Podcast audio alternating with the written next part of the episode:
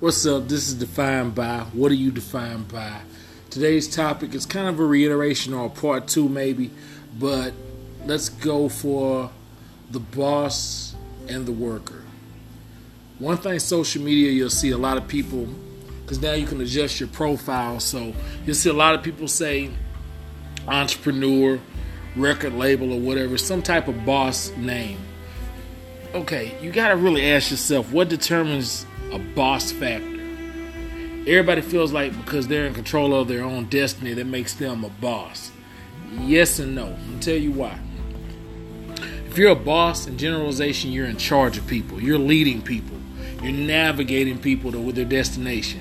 It's not always the case. Some people, I'm gonna tell you now what I've noticed. Some people that are in boss positions, I look at their life pre-boss status. Look at their work history. They might have never been late, never been tardy to work, always on time, reliable, guaranteed success. Then you promote them, put them in a quote unquote boss position.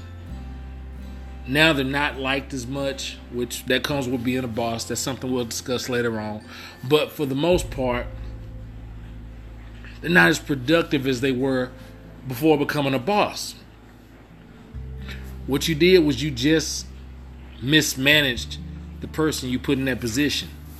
You took away their strong suits by taking a hard worker, a reliable worker, a consistent and persistent worker, and you took them out of their element.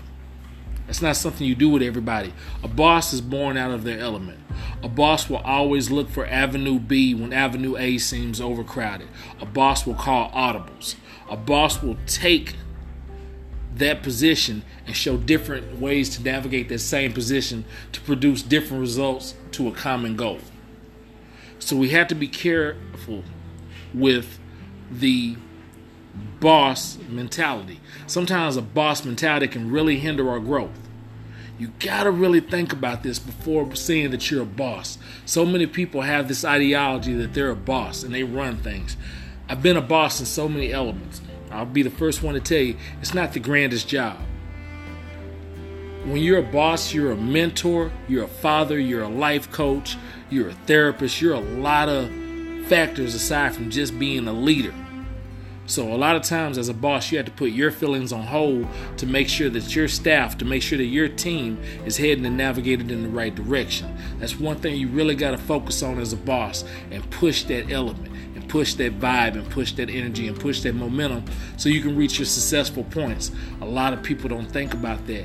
Be careful at the end of the day, is what I'm saying. Be careful of using that boss terminology because at times you're not really being a boss. It's just almost narcissism, is what you're doing. It's being narcissistic. You're following the wrong pattern of success.